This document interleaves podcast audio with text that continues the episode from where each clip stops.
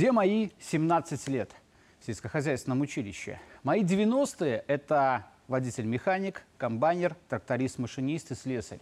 Первое образование – профессионально-техническое и аграрное.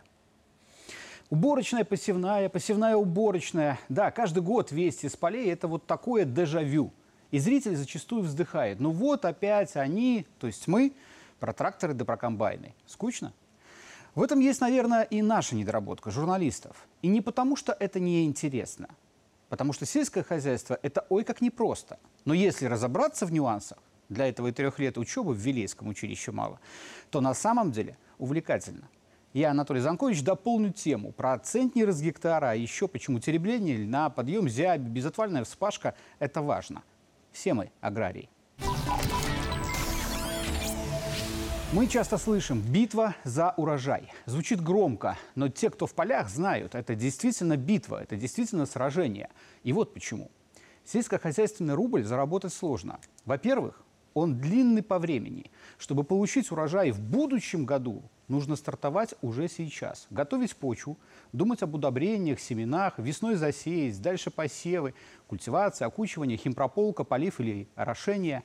Кстати, уже сейчас под урожай озимого рапса будущего года засеяли почти половину площадей. Сейчас, в августе, а урожай в будущем году. Так вот, если все сделано по технологии, соблюдены все 9 законов земледелия, и погода не подведет, то урожай будет, и рубль тоже. А во-вторых, почему битва? Потому что труд аграриев – это не просто засеять и собрать. Само выросло на селе так не бывает. Урожай – это кланяться земле круглый год. Мясо, молоко – это тоже не вот так просто. Их вырастить надо, что тоже не неделя и не месяц. Поэтому самое настоящее испытание.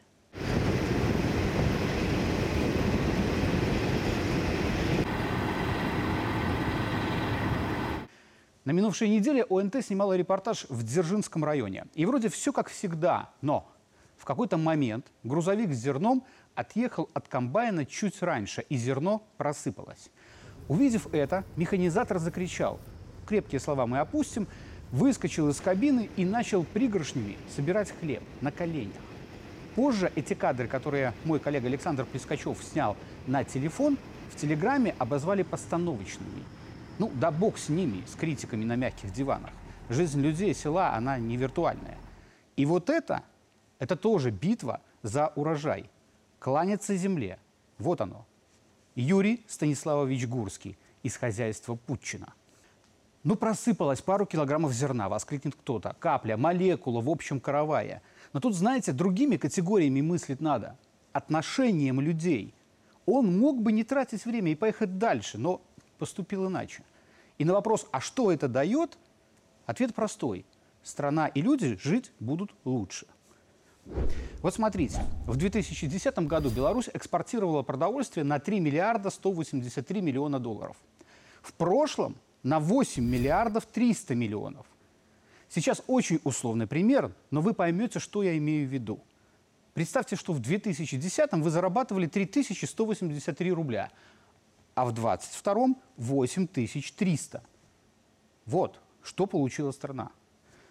Или другой, пусть тоже наивный, зато доходчивый пример. 8 миллиардов 300 миллионов долларов разделите на 9 миллионов населения. На каждого выйдет по 922 доллара. Важный момент – это выручка. Это не чистая прибыль. Но и она, прибыль, исчисляется в миллиардах рублей. Это чтобы было понятно, что значит аграрная продукция для нас. И когда вы услышите новость, что зарплаты или пенсии, кстати, с 1 сентября они будут больше, выросли, то вот это не с воздуха прилетело, а вот так вот заработано. В том числе и кланяясь земле, вот так, на коленях. Я почему такие примитивные примеры привожу? Не потому, что мы не умеем считать или не понимаем, о чем говорим. С этим как раз все в порядке, преподаватели были хорошие. Просто такие примеры – это для тех людей, которые думают, что все само растет. А сельское хозяйство не так уж и важно, и все можно из-за рубежа привезти. То есть не заработать, а заплатить, свои отдать. Есть еще категория людей, которые думают, например, что цветущий рапс – это не масличная культура, а аграрии рапс засевают исключительно для фотографий в Инстаграме. Да, такое тоже бывает. А на самом деле рапс – это масло, пищевое, техническое.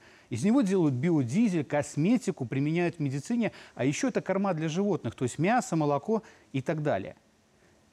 Так что сельское хозяйство для нашей страны в 90-х и частично в нулевых было спасательным кругом, а сейчас стало, если хотите, бронежилетом. 2000 год. Тогда зерновых и зернобобовых собирали меньше 20 центнеров с гектара. В этом году 34 центнера. Или возьмем тот же рапс. Тогда было 7 центнеров, сегодня 21. В 3 раза больше. Не ради интернета его засевают, а потому что это приносит деньги. Хватает, чтобы и себя обеспечить, и продать, и заработать.